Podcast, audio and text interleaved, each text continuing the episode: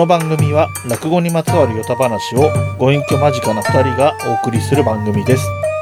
お後がよろしいようで12月上関椿ライドです。萩原です。よろしくお願いします。えっ、とですね今回はちょっとお便りからお話し始めていきたいと思うんですけれども、はいはい。えーお便りというかですね、ホームページの方にコメント欄というのがあるんですけれども、そちらの方にですね、コメントいただいておりまして、えーお名前をね、ちょっとラジオネームでどうされますかって聞いたら、ノットさんということで、うん、のにちっちゃいつに、普通のつにちっちゃいお、で、ノッソっていうお名前いただきました。あ、ノットイエットじゃなくてひらがなね。そうですね。あの、アルファベットでも書いてありますけど、うんローマ字表記ですね。NOTTSO ですねうん。ノットさんからお便りいただきまして、お便りというかコメントいただいておりまして、ちょっと読ませていただきますね。はい。えっ、と、これは、大工調べと明ガラスをお話しした回にいただいてるんですけれども、えー毎度楽しく聞かせていただいております。ありがとうございますありがとうございます。立川談志家元の大工調べのオチは素晴らしいと思います。登場人物を善悪で話し分けるのではなく、その人の立場を深く分析していると思います。業の工程に通ずるものと思います。話を大工の棟梁の言い立ての部分で終わらせていますと。で、えー伺った見方ですが、男子師匠の唯一のライバルである古今亭新潮師匠の言い立てがあまりにも素晴らしく比類がありませんと。で、その比較されるのを嫌って別のオチを思いついたのではということで、えー立川談志家元の信奉者よりというふうに、えーご本人で名乗っていらっしゃいますと。あの、男子市場の酒ってあれですよね。あの、800あ持ってこい。嘘800の800でいいから持ってこいってやつですよね。そうですねはいはい。普通はあの、もうとえー半ばでございますっつって途中で切っちゃうか、あの、本当にお知らせまで持ってって、ダジャレで終わっちゃう。はいはいはいもう、ここまでずっと築き上げてきたいい話が、ダジャレで終わっちゃうというですね。なるほど。恐るべき、あの、終わり方するんですけど、まあ、えーそうじゃなくて男子師匠は、そうですね。まあ、トンチっぽいそうそうそう。が非常に、なんですか、洒落た終わり方なさってるんですけど、であと、業の工程っていうのがいかにも本当に男子の師匠の信奉者というか、男子師匠はね、落語というのは人間の業の工程であるといううんことをずっとあの言ってらした方ですからね。はい。というところでね、えーお便りありがとうございました。ありがとうございますあのー本当に。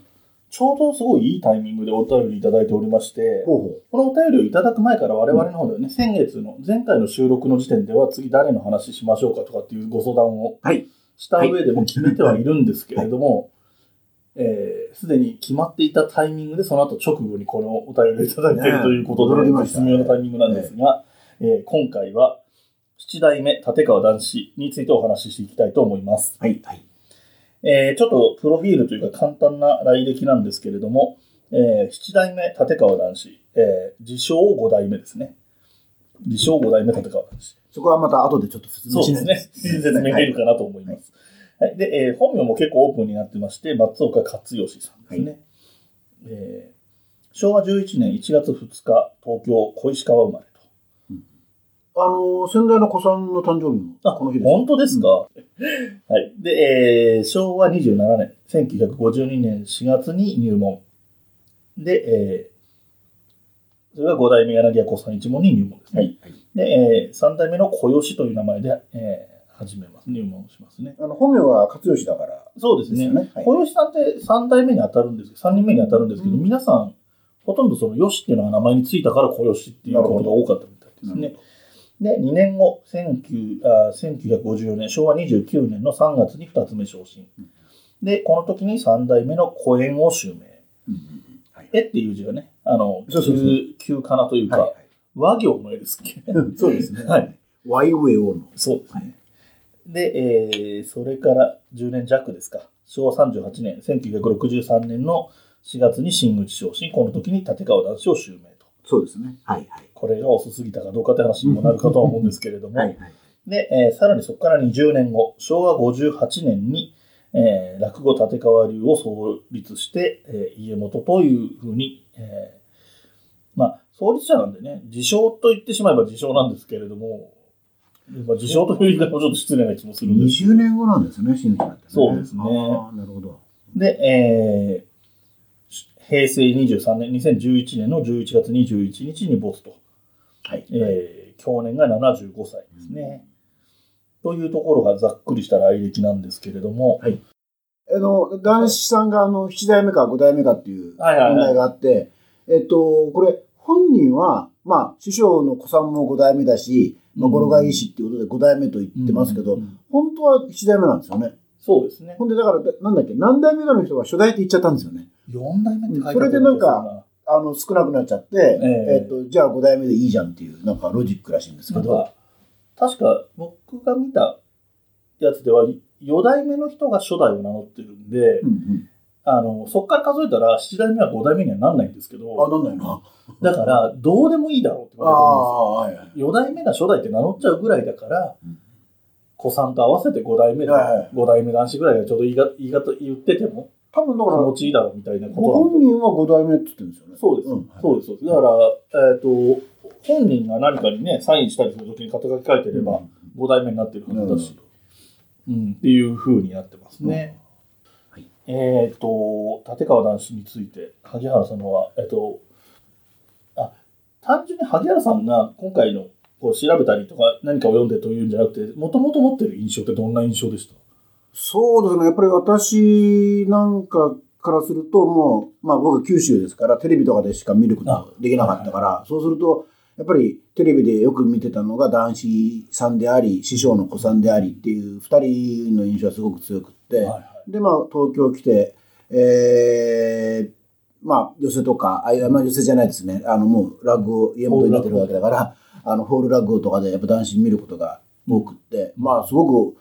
あの、面白い人だし、何よりなんていうんですかね、落語に対してめちゃめちゃ考えてるうん人だなと。考えてるがゆえに、いろいろそのなんだろう、悩んだり、うんえー、圧力が起きたりとかね、はいはいする人だろうし、で、また自分に対する、あの、すごい自信があるからこそ、うん他の人とのトラブルもあったんだろうなとか、はいまあいろんなことを思いますね。はい。というところで、立川大さんなんですけれども、あ、はいはい。あの、現代落語論というですね、あの、まあ、だ男子さんのこ、間違いないと思うんですけど、多分デビュー作、そうだと思いますね。えー、を、これ、あの、今多分、あの、講談社から出てる立川男子全集かなんかに注録されてますけど、はい。えっ、と、一等はじめはですね、えーもう古いんですよね。1965年に、えー出てますんで、65年。だから真打ちになって2年目かなぐらいの、はいはいはい、はいえー時期なんですよ。で、あの、三一書房というところから出てるんですが、何しろ、何がすごいってですね、あの、著者落歴のところに、まあ、本名松岡克義とか、あの、何年、あ高校中退とかいろいろ書いてあるんですけど、で、えー現在、東京落語協会、いいあ東京落語協会会員ってあって、その下に、現住所っつって、あの、新宿、北新宿、何何丁目って書いてあるんですよね。はい。これがもう、今の感覚から言うと、個人情報を、もうこんな恐るべきこと書いていいのかっていうのが驚きと、あと、推薦の言葉がですね、えまあ、当時にしてみれば当たり前なんですけど、柳家子さんなんですよね。ー師匠ですね。で当時普通にちゃんとし指定の関係そうそうそう安定してる頃で、後のことを考えると、これ非常に味わいが深くてですそうね。ですね。で、あの、ちょっと、チャットだけ読むとね、その推薦の言葉を読むと、はいあの、15、6歳の少年が母親と一緒に弟子入りに来たのがちょうど十数年前のこと。見たところ、抜け目ない感じの少年で、弟子にしてもちょっと骨が折れるぞと思った。見習いで寄席に出た途端から、楽屋の評判が良くない。だが、筋がいいので何とかなるだろうと、私の弟子でこんなに小言を言った弟子も少ないほどよく言った。というふうな話があってですね。で、えー、ま、芸は人柄が出る。人気者になれと言わない。丸みのある人間になれ。これが男子のこれからだ。まだまだ未完成の男子の書いた本。そのつもりで読んでもらったら幸いと思います。楽しく読めると思います。柳家お子さん。本当今にして思うと味わい深いでしょ、これ。そうですね。で、まあ 実際ね、その、もっと丸くなれやって言いたかったんでしょうけど、ならないまんまだったってならないう。感じですね。で、えっと、僕の方ではですね、えっと、お後がよろしいようででは、第1回にあたりますかね。そうですねそうですね。えー4月の上席はい。で話した、えっと、立川大師さんのお弟子さんである立川談秋さんと白木さんを取り上げたんですけれども、その談秋さんが書いた赤目高を読んできてまして、はいはいえっと、僕はやっぱりこれ、アプローチとしてね、あの、弟子と、弟子を取る。まあ、えっと、うんダンシュンさんが入門した時点では、もう縦変わりを創立しているので、はい。えー家元として弟子を取るというような形ができている時代の、はいえーお話、その頃の男子さん、師匠としての男子さんってどういう人だったのかなっていうのを、まあ、この本自体はね、赤目高自体は、男子さんのお話なので、魚河岸で修行してるとか、まあ、男子がと縁がないわけではないけれども、男子さんのエピソードが出てこない部分っていうのも結構多いんですけども、ですよね。はいあの、冒頭の方のね、あの、ボートレースの選手になりたかったみたいな話とかも、まあ、男子とは直接は関係ないんですけれども、やっぱね、僕は正直、この、まあ、もともと持ってた印象とも近いんですけども、男子さんすごい好きなんですけど、はいはい。この人は、もうとにかく怖いです。僕の中では。あ、なるほどね。あのーこれ読むとわかるんですけど、あのーダンシュンさんとほぼ同期で入ったダンシュンさんって、あの、談話の談に、男子さんの談に秋って書いて、ほうほうダンシュンさんっていう人が割と早く辞めてしまう、廃業してしまうんですよ、ね。あ、赤目高をなんか世話する人だあ、そうです、そうです。は、多分僕は感覚的に近いと思うんです。あの人の怖さと凄さに緊張しちゃって、思うようにできなくって辞めてったんだろうなって思うんですね。で、筋は通ってるんでしょうけど、難しいんですよ、やっぱり、男子さんが言うことって。あの、そのダンシュンとダンシュが、二人呼ばれて、えっ、と、ダンシュンの方が、ダンシュンの方が先輩だけ、年は下だけど先輩だと。うん芸歴的に言うとわずかで半年程度だけども先輩だから、立てろと。うん。それは、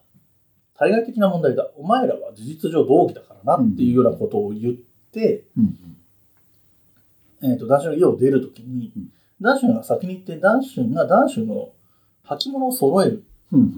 で、それをそのまま普通に履こうとしたっていうのを見て、うん。男子が怒るんですよ。でも、さっきお前らは同期だって言ったのに、うんそこを年上だっていうので怒るっていうのをやられちゃうと、それを男子にしてみれば、うなんで怒られてるのってなったと思うんですね。で、やっぱり一方であとその機嫌の問題とかもあるんでしょうけど、あと理屈が合うか合わないかとか納得いくかいかないかとかいろいろあるんだと思うんですね。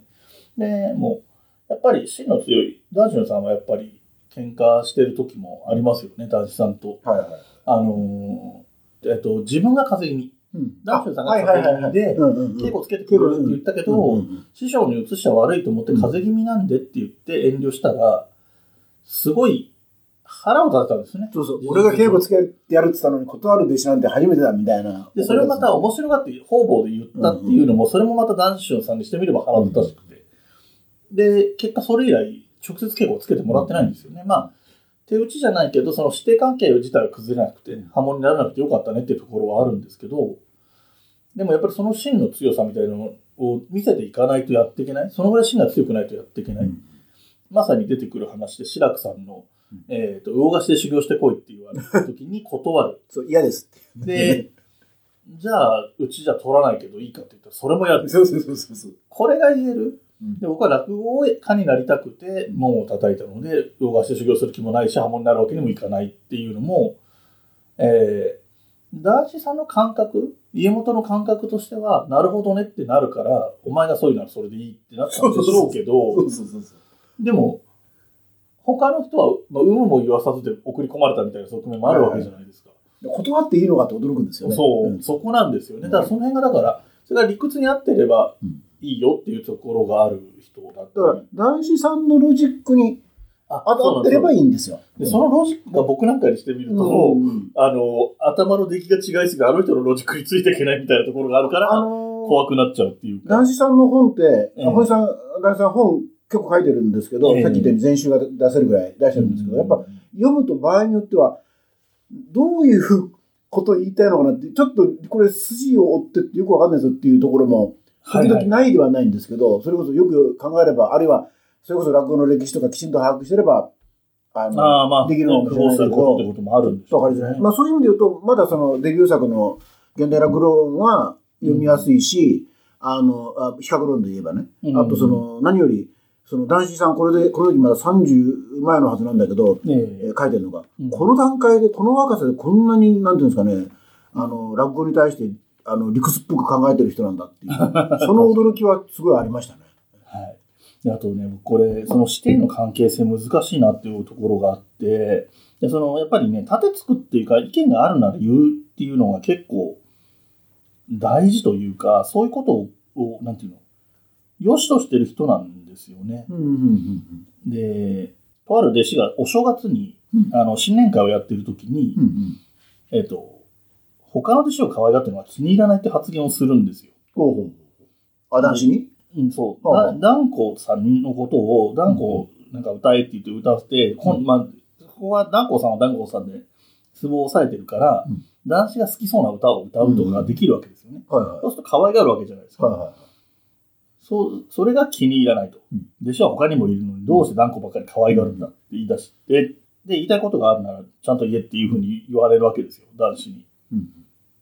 うんまあ、これもう明らかに不義ですよね。もう、うんあの、そんな言い方されてるから。うん言いたいことがあるなら言ってみろってなった時に、この人言い返すんですよね。うんこの別のお弟子さんなんですけど、うんあの、まあ、問答があるわけです、いろいろ。名人になりたいのかとか、おーはいはい。そのいろんなことを言って、でも最後の最後、この人、このお弟子さんが、うん夢金だったら今の師匠より私の方がうまいって言い切るんですよ。ほうほうほうほちょっと波じゃない、こう、緊張感。があるし、勇気もいったし、うん下手すりゃ破門って言われても、はいはい。ていう状況で、うんここで男子が押し黙って、うんですごい間があってから1分足らずぐらいじゃないかと思うけど、すごい実際に長く感じたという。うんで、えー家元が、あらゆる角度から考えてみたが、うん俺の方がうまいって言うんですよ。うんうんうんうん。あらゆる角度からね。でも言われた側が、うん。あの言われた方、言われた周りの人間、新年会だから他の弟子がいるんですよ。うんみんなずっこけるような感じなんだけれども、その言った当の弟子は、私の方がうまいんだいって言い切ってるみたいになって、うんで、他の弟子、兄弟子かなんかが、それじゃ両方子供だよみたいになるっていうのは、これはね、やっぱりちょっとね、生半可な関係性じゃできない会話。その、俺の方がうまいって言った弟子の名前が出てくるんですか？ああ、名前出てきてないかな。ん。そう、真打ちになってるっていうことしか出てこないです。名前は伏せてますね。いや、男子さんってその、すごく、その、なんていうかね、ロジックが、うんあの、まあ、頭がいい人であることは間違いないと思うんですけど、すごくその、頭の回転がいいし、理屈で、理理屈でこう攻めていく部分がある一方で、もの、やっぱり芸術家っていうか、やっぱり、あの、感覚の人だから、うんすごい飛躍というか、感覚的にはいはいはい動くところがあって、そこの、なんていうんですかね、本人の中で一貫してるんでしょうけど、周りはすごく、こ今、言ってみれば、あの、右脳なのか左脳なのかっていうか、ああ、はいはい、あの、はい。どっちなんだみたいなところで、うんすごい大変だろうしうん、だからまあ弟子のの皆さんもね、苦労したと思う。あの、男子さんのやっぱりセリフで有名なのが、弟子に対して有名なのが、あの、なんですか、俺一人満足できない、ああ、はい。上機嫌にできないやつが、お客さんに上機嫌にできるわけねえじゃないか。だから俺を上機嫌にしろ、上機嫌にしろって言ってたっていうのは、そうですね。彼なりの、まあ、それはまあ、理屈にロジックとしてはわかるんですよね。で、さっきのその、弟子のね、反旗じゃないけど、僕の方がうまいって言った、その、真打ちに対しても、即答しないんですよね、そこで。その、俺がうまいとは言わないわけです。そういきなり、うんお前なんかがあって、そのプライドだけの論理で、うんうんうん生意気なこと言うなとかじゃなくて、一旦考えるんですよね。で、多分、新年の場だし、新年会の場だしとかもいろいろ考えた上で、綺麗な落としどころになるような言葉を選んだりとかもしてるし、でも自分の、なんていうの、持論も曲げないみたいな、いろんなことを考えた末にあの、言い方っていうのはやっぱりちょっと、それもすごいし、弟子もすごいし、っていうふうに思いましたね。でもまあこれは、まあ立川流、落語立川流っていうところのことだけで言うと、えー今後はどうなるのかなっていう男子さんっていう、ね、屋台骨がいなくなっても長いですけど、ああ、はいはいはいええ。ね、やっぱり落語協会とか落語芸術協会とかとは違って、一門の話ですからね。まあそうですよね。うん、ええだからやっぱりそこの家元がいなくなってしまって、まあ形はね、今もう存続してますけれども、はいはいはい。で、やっぱり基本的には予選に出ないですもんね。まあ、あでの、個人的に出てる人もいらっしゃいますけど。とか弟子を連れてね、落語芸術協会に移ってあはいはいあ、そういう方もいらっしゃいますよね。まあそれでも、えー、2011年だから来年で亡くなって10年ですからね。だから本当ね、あの、これ聞いてらっしゃる、この番組聞いてらっしゃる方の中でも、本当に男子さん、もうリアルタイムで見てる人もいれば、そうですね。えっ、と、名前は知ってるかもしれないけど、誰ぐらいの方もいらっしゃるやもしれないな。今例えば23、4歳の人って、中学生ぐらいの時に亡くなってるわけだから、で、そこ3年ぐらいは多分ほとんどテレビとかにも出てないってなると、10歳ぐらいの時からもうテレビに出てないってなると、そうそう見る機会もなかったでしょうからね。特に男子さんは、あの、最後、喉頭がんそうと思う。喋れないの喉を悪くしちゃったから、僕、なんかの時に、新、タクシーで夜夜中、あの、移動してる時に、うん NHK だと思うんですけど、うんなんか、落語の話を3人ぐらいで喋ってるんですよ。はいはい。で、あの、司会的な人がね、師匠はどうで思いますかとか、師匠、あの時どうされてましたかって、師匠、師匠って言うんですよ。で、はいはいその師匠と言われてる人が答えてるんですけど、それがものすごいかすれ声で、うんうん誰だろうなと思ったら、途中で男子師匠って言うんですよはいはで、い。え、立川男子、こんな声になっちゃったのかって、うんもう驚いた記憶があるんですよね。僕もなんかどっかで出版された本で、ビートたけしさんと、うん。お爆笑問題の太田光さんと、え立川談志さうんんの本があって、それに付録で CD が。あ、あ、そういうのありましたね。はいはい。でその CD 聞くとやっぱりもうかなり末期の頃だったんで、うん声はもうかすれてて張りがなくてかなり。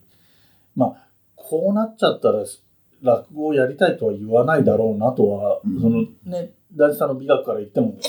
あの、一番おしまいはね、確か僕の記憶で言うと、あの、週刊現代にずっと連載をされてて、亡くなられてから、あの、うん。息子さんの判断で何本かアップされたんですけど、あえ。の、載ったんですけど、ええ。その中で明らかにそのもう声が出なくなってしまったっていうような記述があるんですよね。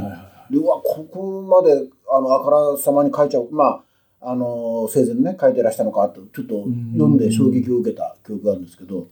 うん。えーまあなかなかね、あのーその芸人の落語家の最後というのはいろんな形があるわけですけど、まあそういう意味では壮絶といえば壮絶なところではありますけどね。ねはい。ええ、あのーその今のね、落語あ立川流になったっていう話なんですけど、ええ。これがそうそう83年なんですけど、はいはいその前にですね、えっ、と、なかなかこれ難しい問題だなと思うのが、78年に落語協会うん。分裂騒動っていうのが起きて、まあ要するに三遊協会、今は円楽一門連絡一門会、あの要するに三遊亭炎症一門が飛び出,、飛び出るっていうのがあったんですけど、78年。はい。これなんでかっていうと、えー要するに、この時に炎症さんが確か落語協会っていうグループの、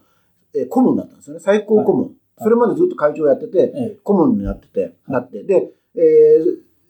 自分の後継いだのが、炎症の後継いだのが、まあ、古参そうですね。なんですよね。協会の会長会長として。ところが、えー、古参師匠は、えー会長は、その二つ目がたくさんいすぎるから、うんもうどんどん真打ちにしようと。で、しちゃうんですよね。うん。ところが、炎症はあんな下手なやつをなんで真打ちにするんだっていうんで、そこで、うん。えーと、トラブっちゃって、えーそういうのがこう、下火としてあって、で、結局、もうい、えーと、落語協会、落語芸術協会、もう一個産業協会を作ろうってことになって、いろいろ画策して、うん。結構その時は、えーいろんな芸人、ええーと、炎症一門以外の芸人、落語家さんも一緒に出ましょうと。うん。それこそ、古今亭新潮とかね、うん。えー月の遠鏡とかね、うん。あと立川談志もね、うん。えー出ようとしたんだけど、結局直前になって、うん。えっと、寄せの方で、えっと、これちょっと前後関係ちょっと違ってたら申し訳ないんですけど、うん。寄せの方が、鈴本とか、あの、末広亭が、うん。あの、えっと、三遊亭、えーえっと、炎症一門はちょっと、もう出たら、あの、寄せには出せませんとうん。いう言い方しちゃうんですよね。うん。でこれは人数的に少ないから回せないから出せないと言ったのか、うん。えっと、義理人情の関係で、えっと、そんな飛び出るやつを出せないって言ったのかちょっとわかんないんですけど、うん。まあとにかく出せないと。それじゃ困るっていうんで、うん。えー、新潮さんとか、はい。あと遠鏡さんもそうだと思うんですけど、うん。まあ、落語協会に戻ってくると。はい。でその中に男子も戻っ一緒に戻ってくるんですけど、うん。で一緒だから前だかに戻ってくるんですけど、うんまあ、一説によると、実は男子の方でいろいろこの独立騒動は画策してたんじゃないかと。いう噂もまああるらしいんですけど、まあ、とにかく、えー、78年にそういうのがあって、で、その後に、結局、えっ、と、落語協会もやっぱり真打ち問題って考えなきゃいけないなというので、はい。どうしたかっていうと、試験制度をはい。導入して、要するに二つ目で落語、真打ちになる可能性のある人たちを、えっ、と、審査員、もちろんそのプロの、はい。あの、プロのというか、真打ちのえー理事クラスの人たちの前で一席やってうん、それで、えー良ければ、えー合格するというふうな、まあ、試験制度を導入しちゃって、まあ、その時もいろいろ言われたんですけど、落語で試験でどうかみたいなことがあって、まあ、とにかくそれ導入したと。うん。ところが、えっと、それ確か79年だと思うんですけど、うん。ところが、えっと、83年か。この時に、えっ、と、男子の弟子二人が、うん。あの、その試験制度を受けたんですけども、うんえー落ちちゃうんですよねうん。で、それにその男子が激怒しちゃって、俺がその認めて、俺が試験を受けていいとは、い真打ちになれると言って、あの、当社なのになんで落とすんだと。で、明らかに、こ俺の弟子より下手なやつが取ってるじゃねえかと。それで激怒しちゃって、取り出しちゃうと。あのーその時立川談志も理事の一人なんですけど、す。あれなんですね、公園で、こういうとか工業で、いなに行ってていなかったんですよね、その時。余計、その場で言えてればまだ事情が違ったかもしれないんだけど。そうそうそうそう。だから、これ、あのーまあ、そもそもは、じゃあなんでこういう話になったかっていうと、うん。男子さんっていうのは、あの、さっきおっしゃったように、63年に真打ちになるんですけど、はい。実はこの前年に、うんえー62年の、まあしえーごめんなさい、63年の4月に男子真打ちになるんですけど、62年前年の3月に古今亭新潮がうん。真打ちになり、えー10月に円楽が、うん。えー真打ちになるんですけど、実は新潮は男子の5年後輩であり、うん。円楽は3年後輩うんなんですね。つまり、自分の後輩2人が、あの、先に自分を抜いて真打ちになっちゃうと。で、まあもちろん真打ちになるっていうのは、いろんな要素が絡むはずなので、単純に芸が下手だからとか、上手いからとかいうことではないと思うんですけど、まあとにかく2人後輩に抜かれたことは間違いなくって、うん。その真打ちになるならないっていうのは、彼の中ですごい重要な、まあ当たり前ですけどうんうね、ん。問題となってくすぶってて、それが、えー後にその、えー三遊亭炎章もその真打ちなる、をならない問題で独立、分裂し、うん。で、その時にまあ画策してたかどうかわかんないけども、男子も結局後には自分の弟子の真打ち問題で飛び出しちゃうっていうね、うんもう非常にこう、なんていうんですか、繋がってるなと思って、ちょっとゾワゾワっとしたんですけども。弟子に対、弟子とか真打ちっていうものに対して厳しいっていう意味で言うと、その、赤目高の中に出てくる談春さんも、うんうん。結局談春さんって、談春さんの弟子で真打ちになってる人っていないんですよね。あの、多分来年あたりあの、例の小春さんあがなるとは思うんですけど、あのーいませんよね。はい。で、やっぱり、あの、そうそう受けさせないみたいです。うん要するに、自分の基準、談春さんの基準に通ってないものを受けさせないっていうスタイルらしいので、だからそこら辺はね、志らくさんなんかは結構弟子で真打ちになって、真打ちというか認めてるのいますよね。うん。だからその辺の考え方がやっぱりその、落語家それぞれ、その、古参と談春も違うし、炎章古参でも違うし、志らくと談春でも違うしっていうのはやっぱり出てくるんでしょうね。で、ね、談春さんなんか自分の時は結構危なっかしいそうそうそうそう。感じで、赤目が出てきますよね。出てきます。けど。あの、ネタ、あのー、何やれるかを書か、50個書かなきゃいて、けない、50個できなきゃいけないんだけでそのうちランダムに男子が言選んで、ってややれると。部分的に。うん、それこそ、例えば、どこ、どの演目の、例えば死神のああラストのところをやるとか、あそういう指定の仕方をするんですけど、で、当日、その書いてきた50個の演目を書いてたメモを忘れてしまって、そうです、そうです。はい思い出しながら書いて、49まで書くんですよね書いて、で、もう一個がどうしても思い出せないけど、50個書いてないってわけにもいかないからっていうんで、受験部ならなんとかなるだろうって言って書いたあ、10分でしたっけ？うん。書いた受験部を指名されるんですよ。で、すごいとぼけたこと言って、誰がやるんですかとか言ったりしてとぼけて、適当なうろ覚える枕みたいなの言って、もういいってなって、でも結果通って、で、家帰ったらそのメモがあって、受験も入ってたって言うんですけあど、ね、あ。それもなんか面白い話ではあるんですけど、これだけ一番させてください。はい。これはね、もう純粋に僕は落語好きとしての自慢ね。はいはい。あのね、さっき言いましたけど、あの83年うんに、えっと、し、えっと、家元を立ち上げるってことは、うんまあ要するに、子さんと喧嘩して取り出すわけじゃないですか。はいはい。多分ね、これはちょっと調べればよかったんだけど、83年の6月か7月だと思うんですけど、うん実はですね、10月31日に東横落語街っていうね、今はもうなくなりましたけど、渋谷に東横劇場っていう、はい東横百貨店っていうデパートが昔あって、今もあったっけ？そ東この上。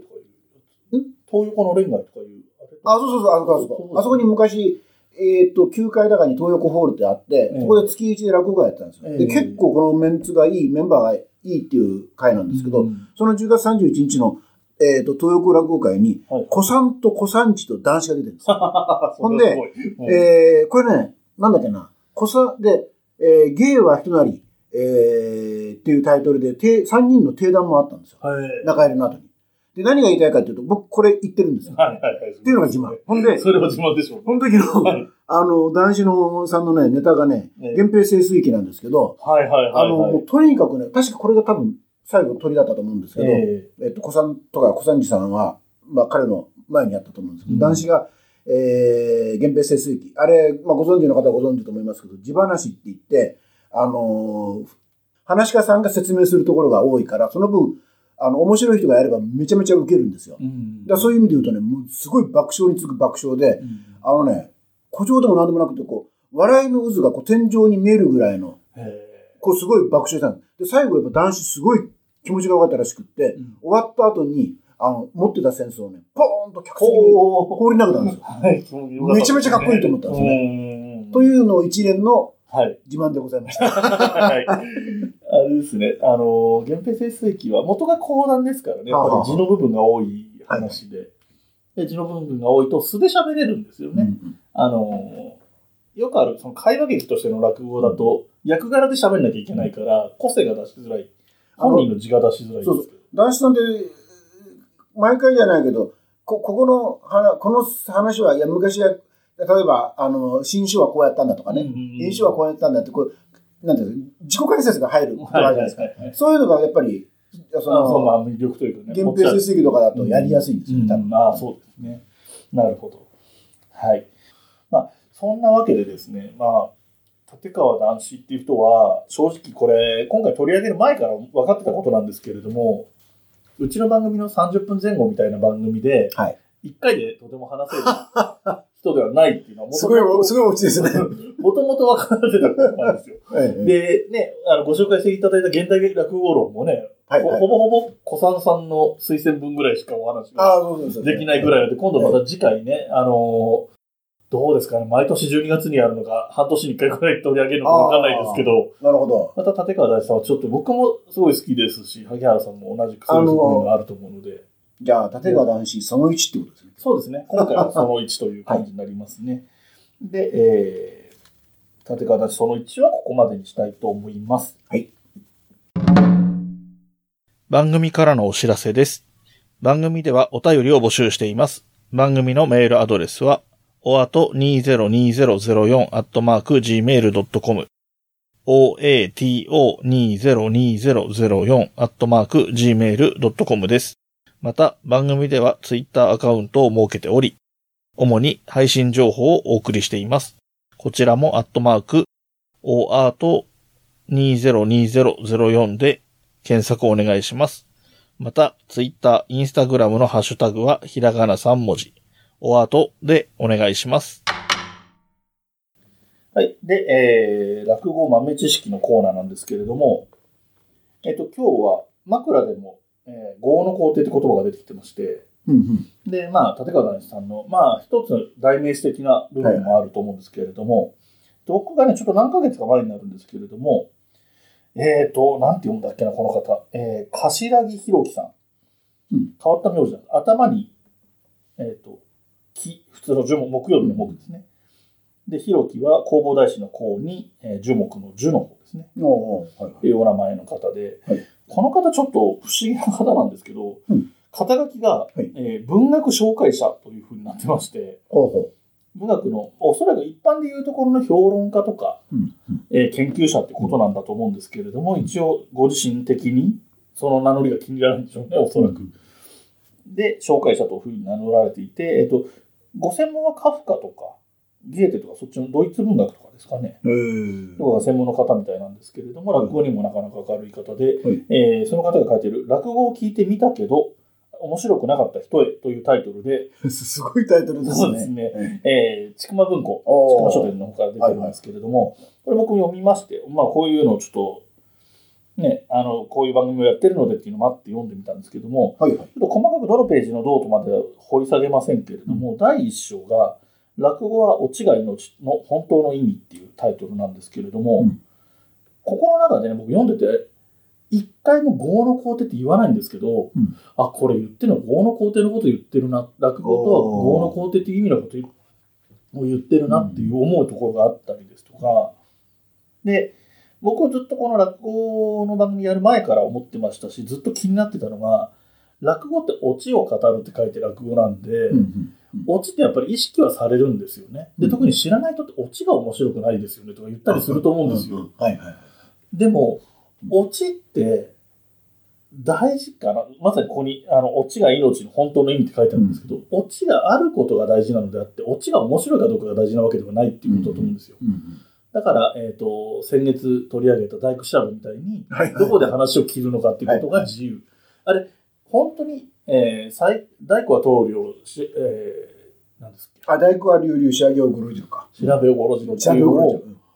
あれが大事だって言うんだったら、あそこまでやるしかないんですよ。うんうんでもある意味ではそのオチが大事ではないんですよ。うんオチがあることが大事だからうん、嘘でもいいから800持ってこいでもいいわけですよ。そうです。オチがつけば。っはいはい。ていうようなことも書いてたり、うんあとはこの、耳の物語と目の物語というふうにが第2章がそういうタイトルなんですけれども、うん。いわゆる落語は耳の物語。聞くもの。はい読むものではなくて聞くもの。っていうアプローチで、うん。えっ、と、もともとは世界中にね、その民話とか昔話とか、はいおとぎ話っていうのがあって、口伝で伝わっていたものが、今でもあるのは落語ぐらいだっていうふうに、うんまあまあ今でも日本でも語り部っていうのはいますけど、えーそういう話が出てきたりとか、三章は落語の世界遺産っていう、落語は世界遺産っていうタイトルで、落語のルーツで死神がグリム童話でしたっけ？ヨーロッパの方がルーツがある。有名なんですけれども、他の落語もこれとすごい類似しての話がアフリカの方にあるとか、どどこにあるっていうような話を取り上げてて、この辺がやっぱりその、えー文学紹介者らしいアプローチ。で最後、えー第4章が面白いと面白くないを分けるものというテーマで、その、ギャグで笑わせてはいけないとはどういうことかとか、くすぐりにも松竹梅があるとか、えーなぜ落語は一人で演じるのかとか、あそういうなかなか興味深い、えーこと、ことを書いてまして、これ、解説、えー後書きの後の解説を桂文雅さん、あの文章の文に割れて書く文雅さんはいが書いてるんですけれども、えー文雅さん自身もこれはタイトルこそ落語を聞いてうん。見たけど面白くなかった人へってタイトルですけどそういう人は読むよりも、うん。むしろプロのね落語家だったり評評論家だったりっていう人が読むべき本ではないかというぐらい。なるほど。やっぱりその興味深い本ですね。で中にもね割とその話題に出してきてる、えっと演目についてこれは、えっと CD だったり、えー書籍だったりを紹介してて例えばこのこのページで言うとですね文章の中に、えー J.M. クッツェにエリザベス・コステロという小説がありますとか出てきたり、うんえーそのこれに関しては男子の、えー、と六代目三遊亭圓生は劇作家の宇野信夫との対談でとかって出てきたりとかしていてそれをまとめてて CD の、えー、と圓生百席に出てきますよとかその、うん JM クッツェのエリザベス・コステロの本の紹介であったりとか、うんあの米朝の桂米朝の私の履歴書とかっていうのが紹介で出てきたりとかするんで。うんで割とね、炎症、新章、米朝あたりがよく出てくる印象なんですけど、文学の方は本当にいろいろだったり、うんあと、小沢敏夫さんっていう、えっと、小沢健二さんのおじさん？小沢敏夫？はい。あ、あの、お父さんですね。あ、お父さんか。うん小沢健二さんのお父さんか。はいはい。が小沢敏夫さんっていうんですけれども、えーこの人が、えードイツ文学者。はいはい、そうですね。ということで、えーこの人が書いてる、えー昔話大学ハンドブックなんていう本も紹介されてたりですとかね、うん。結構、でまあ、もちろんカフカの変身とかも取り上げるとか、城とかね、うん取り上げられてたり、そうかと思うと、うん、桂枝雀大全集とか、いろんなものを取り上げながら、その落語の側面、いろんな側面から落語を研究してるっていう形の本なので、非常に面白いです、えーさっきも言ったように落語を聞いたけど面白くなかった人へというよりは、うん落語を聞いたけど面白くなかった人へ伝える立場にいる人へという感じですかね。なるほどね。うんそんな感じの本でした。ちょっと,、えー、と面白いのであの落語の専門書っていうよりも落語にまつわるいろんな話っていうレベルで考えていいと思うんですけれども、なるほえー興味深い本だと思いますのでよかったら読んでみてはいかがでしょうか。ちょっと繰り返しますね。えータイトルが「落語を聞いてみたけど面白くなかった人へ」というタイトルで、えー作者さんのお名前が頭木弘樹さん。で、えー、ちくま文庫から出ております。はい、ということで、えー今回は、えー12月上関で、えー枕でお便りを紹介しまして、本編の方が立川男子、えー家元。で、えー豆知識の方ね、本の紹介って、ちょっと今回初めてですね、本を多分で紹介する。そうですね。今後もね、もし機会があればこういうこともしていきたいと思いますので、またお聞きいただければと思います。えーそれでは今回はここまでにしたいと思います。お後がよろしいようで。